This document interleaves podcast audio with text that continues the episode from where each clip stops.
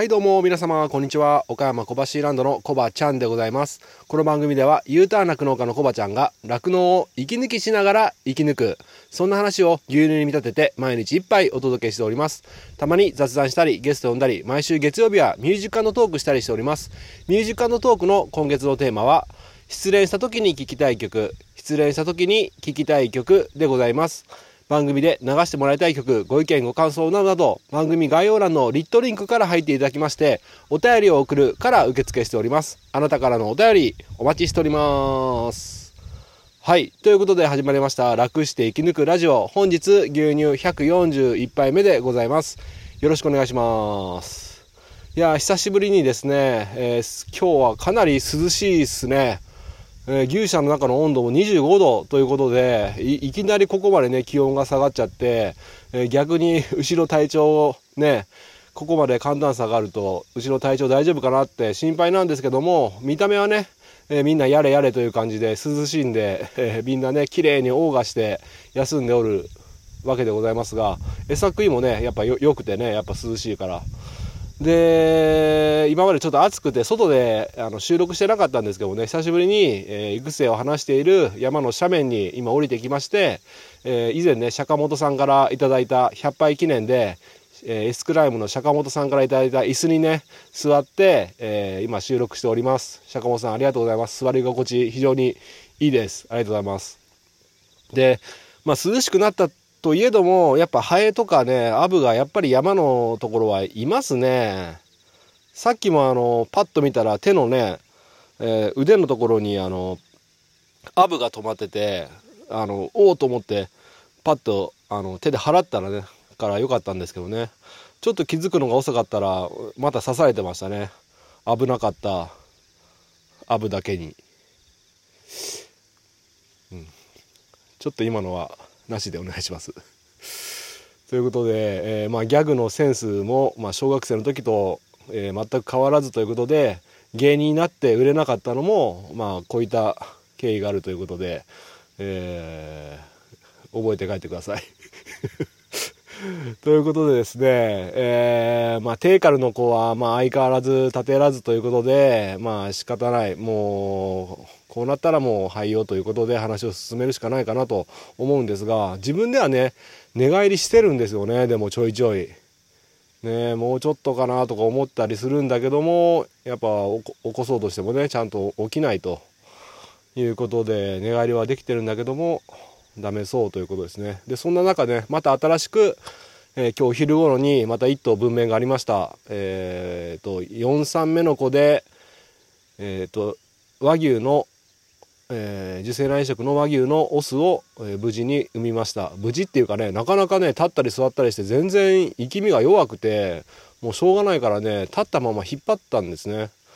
うん。そしたらまあ、親もね、えー、ちゃんとこう舐めて、子もね、え、立ち上がろうとしてバタバタ暴れたりして元気そうです。ただ、やっぱ和牛ってあれっすね、あの初乳飲まないっすね。相変わらず。うん、F1 とかホルに比べて、やっぱ和牛はやっぱ初乳の飲みがやっぱ悪いですね。うん、だから、この間もそうだったんだけど、最初はあんま飲まなくて、やっぱちょっと時間空けてね、飲ませるとちゃんと飲んでっていう感じだったんで、え今日もね、ほんのちょっとしか飲ま飲まなかったから、また後でね、やろうと思ってるんですけどもね、まあ、こういう時ね、あの、あれですよ、あの、ヤクルト、ヤクルト400僕、あの、ヤクルトレディーから取ってるんですけど、ヤクルト400をね、ちょっと飲ましておくと、えー、非常にね、半日ぐらいで、え元気になって飲みが良くなるっていうのがね、僕の経験上ありますので、是非ね、あの、困ってる方、もし困ってる方いらっしゃれば、ヤクルトの方試してみてはいかがでしょうか。ということで、今日の一杯、ごめんなさい、ちょっと ゲップが出かけちゃいましたけども、失礼しました。ということでね、今ちょっと風が強いんで、若干風切り音が入っちゃうかもしれませんが、ご容赦ください。ということで今日の141杯目の一杯は、えー、仕事とは、点々点はてな、仕事とは、点々点はてなということで、えー、一杯お届けしていきたいと思います。まあそうは言ってもね、あの、僕が仕事を語れるようなにね、感じで悟りを開いてるわけじゃないんで、今僕がね、仕事とは何ぞやっていうことをね、思うことを今日はね、だらだら話していきたいなって思います。だらだらといってもね、あと5分ぐらいで、今日は10分ぐらいで久しぶりに収めようとと思ってますので、だらだらじゃなくてコンパクトに話していきたいと思うんですけども、え皆さん、仕事って何ぞやって聞かれて何て答えますか？どうでしょう？なんか意外とこういうことって答えられなくないですか、まあ、生計を立てるためにする作業みたいな感じですかね。一般的に言われてるのが。うん、まあそれは確かにそうだと思うんですけどもえっ、ー、とやっぱり僕は仕事って作業作業と仕事ってあの境界線が曖昧になってるなと思っててまあ表裏一体っていうんですかねえー、仕事を作業と思ってる人って非常に多いなって思うんですよ。で前の職場のね、あの運送業にいた時、まあ、一応僕部下が20人ぐらいいてセンター長最後のね4年間ぐらい勤めておったんですが、えー、やっぱりねあのやるやれと言われたことだけしかやらない人とやれと言われたこと以上にやる人って分かれますよね。でどっちが多いかっていうと当然ねやれと言われたことだけやる人がもうほとんどです。で、やれと言われたこと以上のことをやるっていう人は本当にごく少数で、僕も20人いた部下の中で、えやれと言われたこと以外のことを自分で見つけてやるっていう人は、あ3人ぐらいだったかな。うん。まあそんなにね、僕がね、偉そうに言えるような立場じゃないんですけども、まあ当然あの、僕がセンター長っていう立場だったんで、えー、いろいろね、えー、板挟まにあってやらなきゃいけないことがたくさんあったのでそれをね、えー、部下の方に、えー、今月はこれがね、えー、目標になってるから、えー、みんな頑張ろうねっていうことで話はするんですけどもやるだけやってね諦めてもうここまでっていう感じでやめちゃう人となんでここまでやったのにダメだったんだろうって考えて、えー、プラスアルファ何か自分でできることを探してやる人。まあ、この2種類に分かれると思うんですね。まあ、極端に言えばですけどね。もっとグラデーションでその間に間に立つ人もいますけどね、うん、もうちょっとでこの人もっともっと上に行けるののになとかね、えー、グラデーション、うん、何でもグラデーションだと思いますけども、まあ、いろんな人がいます。で僕がやっぱ仕事とはと思うのはこのプラスアルファが仕事の部分だと思うんですね。うん。でその他は作業。作業ですね。で酪農の仕事もそうじゃないですか。餌やって、えー、乳絞って堆肥の処理して、えー、発情の観察してっていうね。まあざっくり言えばねこんな感じで分かれると思うんですけどもそのそれそれは日々行わなきゃいけない当たり前の作業であってプラスアルファ何ができるか、まあ、そこをね自分で考えてやっていくのが、まあ、経営者。だと思うんですけどもこの経営者志向っていうのがね、えー、例えば大きい牧場では従業員でさんですとかね、えー、先住者さんとかまあいろいろあると思うんですけどもその気持ちがどれだけね、えー、その作業員に伝わっているかで作業員が単なる作業で毎日毎日を繰り返さずにいかにねこのプラスアルファ自分でやりがいを見つけて何かできることはないかと考えてやれるかっていうのに分かれてくると思います。でもね、これってね、すごい難しいっすよね。うん。綺麗事言えばね、今僕が言った内容なんですけども、まあ、使われてる立場、まあ、使われてる立場って言ったらちょっと言い方が悪いんですけども、まあ、雇われてる立場っていうんですかね。やっぱその人たちにとっては、やっぱ時給とかね、えー、月給で、えー、なんぼやっても同じ給料とかいう考え方があるでしょうから、言われたことしかやり、ま、やらないよっていうのが当然の意見でありますし、まあ、与えられた権利でもあると思います。うん、だけども、まあ、果たしてそれでいいのかなと 思いますよね、うん。経営者の方とかって自分が2人いればいいのになとか3人いればいいのになとかって思うでしょう。僕もねたまにはね僕は自分が2人いればいいのになとか思っちゃいますよね。うんまあこれちょっとあれですね。仕事とはっていうか僕の愚痴の回になっちゃいましたね。